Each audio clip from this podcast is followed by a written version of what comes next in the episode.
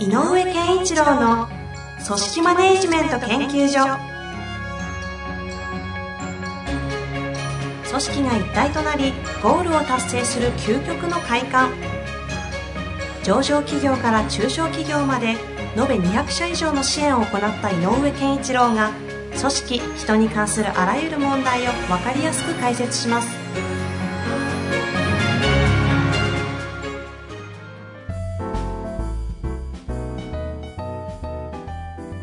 こんにちは、遠藤和樹です。井上健一郎の組織マネジメント研究所。井上さん、本日もよろしくお願いいたします。よろしくお願いします。さあ、はい早速、質問に入っていきたいと思いますが、よろしいでしょうか？はい。えーこの方ですね、公務員の方ですよ。公務員。はい。事務職、はいえー46歳の方から46歳。はい。ご質問いただいております。はい。こんにちは。いつも楽しく聞かせていただいております。はい私はビジョンの達成について質質問させていただきたいです。うん。私は組織について一つのビジョンに基づいて各構成員に役割が与えられているものと理解しています。はい。ただ、ビジョンは抽象度が高いため、構成員としては何をどこまでやることが自分の役割なのかという判断がバラバラになってしまうと思います。結果として、ビジョンが達成されたのかどうかが分かりにくくなってしまうと思います。はい。私は地方公務員ですが、地方自治体は福祉や建設、教育など、性格が異なる業務を行っており、各課はビジョンを意識することなく業務を行っているのが実態です。よろしくお願いいたします。はいということですね。はい役所ということでいいのかな？役所ですね。ね地方公務員の方なので、ねはい。えっ、と、どんなビジョンがあるんでしょうね、ここね。そもそもあるんですね。ね。だからそこも素晴らしいなと思うんだけど。うん。えっ、と、おそらくまあ、あの、地域のね、地域社会の発展とか、はい。うーんそこに暮らす人たちの豊かな生活とか、はいまあなんかそんなようなビジョンが中心になってるはずで、えーっと、公務員の方たちがやっている、まあそこにある教育とか福祉とか教育とか建築って言ったかな、いろんな役割がありますよっていうのは、そもそも何のためにやってるかっていうのがそのビジョンにあるのかもしれないし、うんうん場合によっては、あの、最近で言うとね、あの、具体的な、あの、なんていうの、ビジョンっていうか、えっ、と、えー例えば産業をどれだけ発展させるかとか、はい。えっ、とね、よくあるその I ターンだとかね、うんああいうようなことを具体的にビジョンっていうか目標と掲げてるところがあるので、はい。この方が言ってるビジョンっていうのがどのレベルのものかはちょっと、えー定かではないはい。ですが、まあ、ビジョンを達成するために構成員にはそれぞれ役割がありますというのは、うん組織である以上その通りだと思うんですよね。うんうん。ただあの抽象度が高いっていうのは、えー、と今言ったようなその福祉とか教育とかいろんなものをうんまとめればまとめるほど、えーそこの共通ビジョンを作ろうと思えば抽象度は上がる。うんうん。さっき言ったように地域社会の発展、えーそこに住む人の豊かな生活とかね、うんうんうんなると,、えー、とじゃあ教育の立場でそれをどう実現するのっていうことに次なると思うんですよね。はい。で、えっ、と、じゃあ一人一人が、えーあなんかそのセクションごとにはビジョンあまり意識してないって言ってたんで、え抽象度の高い全体組織、組織全体、えはい。えーその役所とかね、えー地方のその公務員の集集団である、その大きな母体自体のビジョンを、うんうん。えーある意味末端にいる一人一人が具現化した言葉に置き換えるっていうのはなかなかこれは難しい。うんうんっていうか無理。この方が現場で感じていることをまあ、そうそれはしょうがないよねということですね。だから、やっぱりその小集団単位で、はい。うーん、まあ課でもいいし、係でもいいんだけど、自分たちは何者なのかうんっていうのを、えっ、と、全体のビジョンとすり合わせた上で作った方がいいなっていうのがまずあるかな。あー要するに自分たちはなどういうミッションを持ってんのか。うん。今、ミッションって豊言葉使われてましたけど、うん。その、各、そのなんですか、小集団。例えば教育の場だったら教育課としましょうか。教育担当のセクションだったら教育担当のセクションは例えば大きなビジョン地域のえ社会のえー発展、えー地域住民の豊かな生活みたいなのがあったとした時に、じゃあ教育の立場からそれは何をするのかっていうのを教育の人たちが担当しているえー集団の人たちが、えーと何をするか落とし込んだ方がいいんだけどその前に、でこの組織の中で教育を担当している人たちっていうのは、はい。えー何をやっているのか。私たちは何をしなければいけないのかっていうのが先に整理されてる方がいいなって思うんですよ。福祉の人にしても建設の人にしてもね、はい。はいでこう、えっ、と、例えば、その、なんだろうな、あの、こういう場を提供する、教育の場を提供するのが私たちの仕事、ミッションなのか、うんうん。それとも、えっ、と、いろんな広い意味で教育の、おを受けるサポートをするとかね、はい。援助するとか支援するっていうのがミッションなのか、その辺を少し紐解いた方がよくて、うんうんうん。で、その何者かっていうのを、実はなんかみんなで共通の言葉にできてるとなおいいかなと。ああ、この方、構成員における役割が与えられているものと理解しているっていう話されてましたけど、まあ、それはそれで正しいんでしょうけど、うん。その前に、チーム。チームとして何者か役割は何向かっていうのを、明確にまず明確にしないと、わからないと思うのね。うー。うんん、で、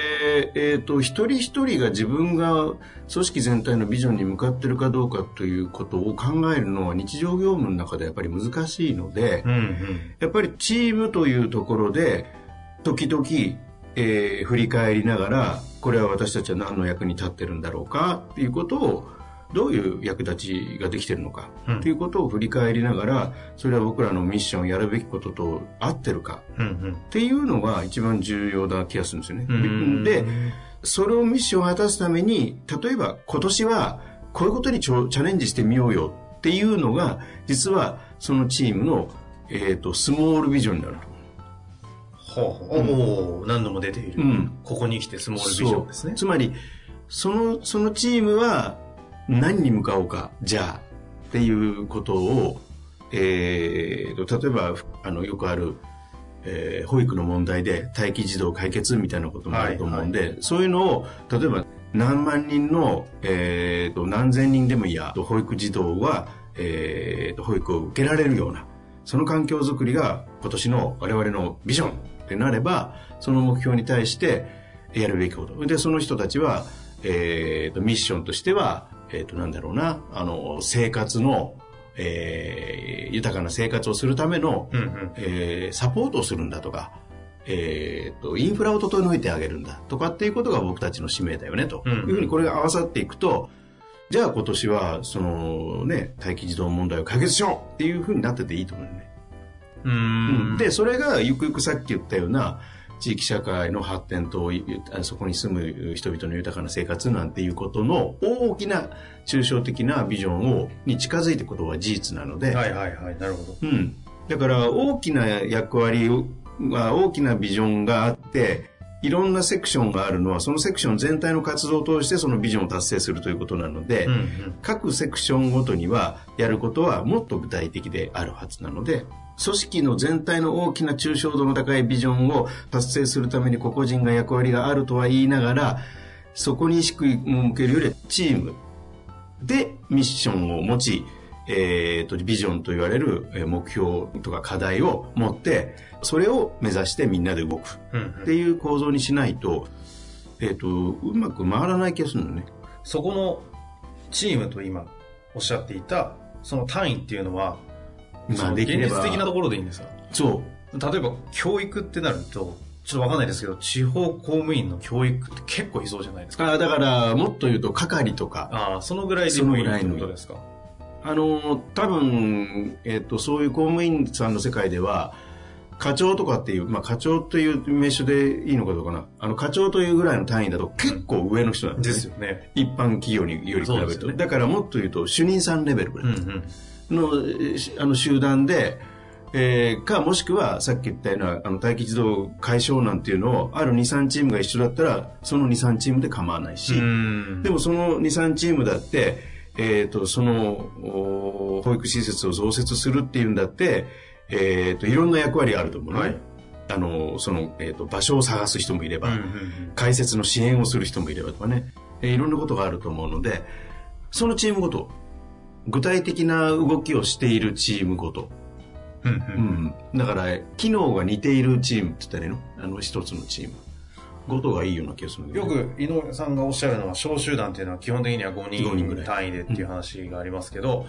これはあの、どう、どうでもいいんですか？例えば5人ぐらいで決めた方がいいのか、それとも、この方が例えば課長とかでもなんか3、40人束ねてたら3、40人のスモールビジョンを見つけた方がいいのか。えっ、と、本当は、30、3、40人の集団でも、そこには何、どこへ向かうかはあった方がいいと思う。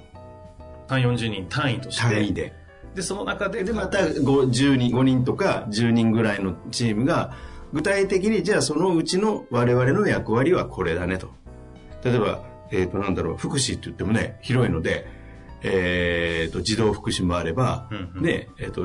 介護とかいう世界の話もあるので、その中の、例えば我々は、要するに高齢者向けの福祉ということに関してやってるチームであれば、福祉全体の目標と、それから、あかビジョンと、自分たちのビジョンは、どっかでリンクしてるけど、違うもので構わない。おー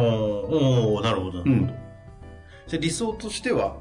それぞれ持ってれば、それぞれっていうか同じ構成員なんでしょうけど、単位としては3、40人も持ってるけど、その中における今度5人もあっていると。ただ、ただ現場では、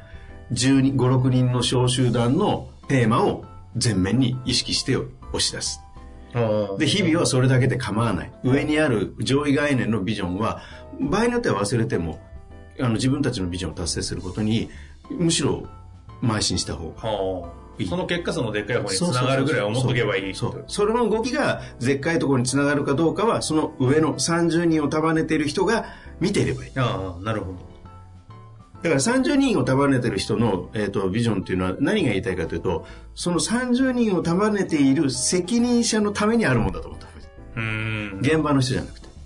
我々のち我々の我々の30人の組織は何に向かっているのかをちゃんと示すこととそれから自分たちの動きを検証するためにあるもの。うんうんだから組織全体は組織全体の長がそれを見てる方がいい。うん。なるほど。で、現場の方々はそれを見ながらするというよりもそこにリンクするだろう自分たちのビジョンに邁進した方がいい。そうそう。5人ぐらいとか10人ぐらいなるほどですね。うん。おだからそうすると明快ですね。うん、あのもっとより具体的な、うん。変な話ね毎月変わっても構わないぐらい。目指すものがあ、そうですか。うん。だって、えっ、と、施策は日々進むわけだから、えーさっきの話じゃないけど、まあ、児童福祉のこんな施設を作ろうとかね、いうのがあったとしたら、もう、あの、予定地も立てられたし、えー、オッケーオッケー、あの、建築が進むぞと、建設進むぞってなったら、次の目標は、やっぱり、ね、えーそこ、そこに集う、集まってくる人たちのために何するかとか、いやいやいや、もう一個違う施設を作ろうとか、なんかこう、なんかね、身近なものになってないと、えちなみにそのスモールビジョンみたいなものを作り上げるプロセス、しかもこう月に1回ぐらい変わってもいいぐらいのものっておっしゃると、うんうんそれを掲げるのは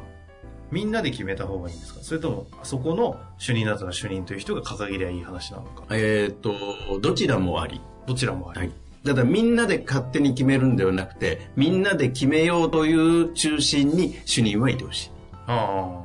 だから中心にはいてほしいの。あはいはいはいで、これだぞって言い切ってしまうことができる場合もあると思うんだけど、うんうん。これでどうだろうかと、こうやりたいという方針として宣言するっていう場合もあるけど、みんなでどこに向かうかちゃんとやろうよっていうのは、あの、時間があればそういう会話をした方がよくて、うん。で、自分たちで決めたものだったら意識としても持てるので、はい。言われたものより。ね、うんうんうん。だから、うん、そういう意味では、えっ、と、それこそね、えー、なんとかの時間短縮も確かだし、なんとかの経費短縮でもいいから、なんかすごく、えっ、と、具体的なスモールビジョンであり、スモールゴールって言ったらいいのかな。そういうものに落とし込んであげないと、進歩が見えない。うーんそういうの、でっかいビジョンに向かって歩いててたとしても、今どこ歩いてるのか分かんないよねっていうあか、確かにね進捗が分かんないでしょ。巨大な愛をビジョンに掲げられたらそう何しても愛じゃんみたいなっちゃいますそうそうそう。だから、そのでね、1年間経って君はじゃあこのビジョンの愛のために何をしたかねって言われてもわかんないので、でなぜ毎月やってもいいかっていうと、やっぱり人って意味のある仕事をどれだけやることができているかが一番モチベーションになる。うんうんうんだから意味があるというのはさっき言ったビジョン作りで、こういう意味だよ。こんな価値のために向かおうっていうビジョンだし、うんうんミッションだし。うんで、ここまで来たねっていうのが分かりやすいので、来たら次の、ここまで来たよ、OK。じゃあ次のえ今月、えこれから3ヶ月のビビジョンはここだって切り替えると、進捗してる感じがするでしょ。しますします。だから進捗っていうのはすごく重要なキーワード。お進んでる感。大切なものに向かって進んでる感。進んでる感、うん。感じが。感じがあることなんですね。で、一番いいのは、それに自分が貢献できてると思えたら最高に。うーん。まあそう思わせるための仕掛けや仕組みはまた別の話ですよね。うん。だからそれはまあ、なので、やっぱりこう、意味ある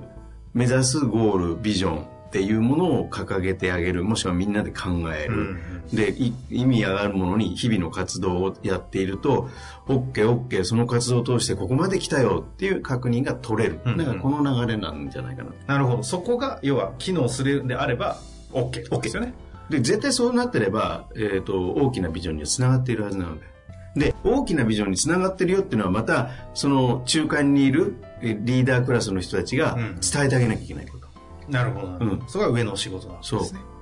一つの愛を、形を作作れたねうんってちゃんと言ってあげないと。うんうんうん。確認作業として。そう。まあ、というわけで、はい。あのビジョンについての話はかなり明快にお答えいただいたのかなと思いますので、はいこれを実際に実行していただく中でですね、はいきっとまたそうでしょうね。いろいろ起きると思いますので、そうですその時にはまたご質問いただきたいですね。はい。あまりこだわらずに自分たちが分かりやすい、えー言葉、ビジョン、目標みたいなものを一回考えるといいかなというふうに思いますね。なるほど。はい。ありがとうございました。はい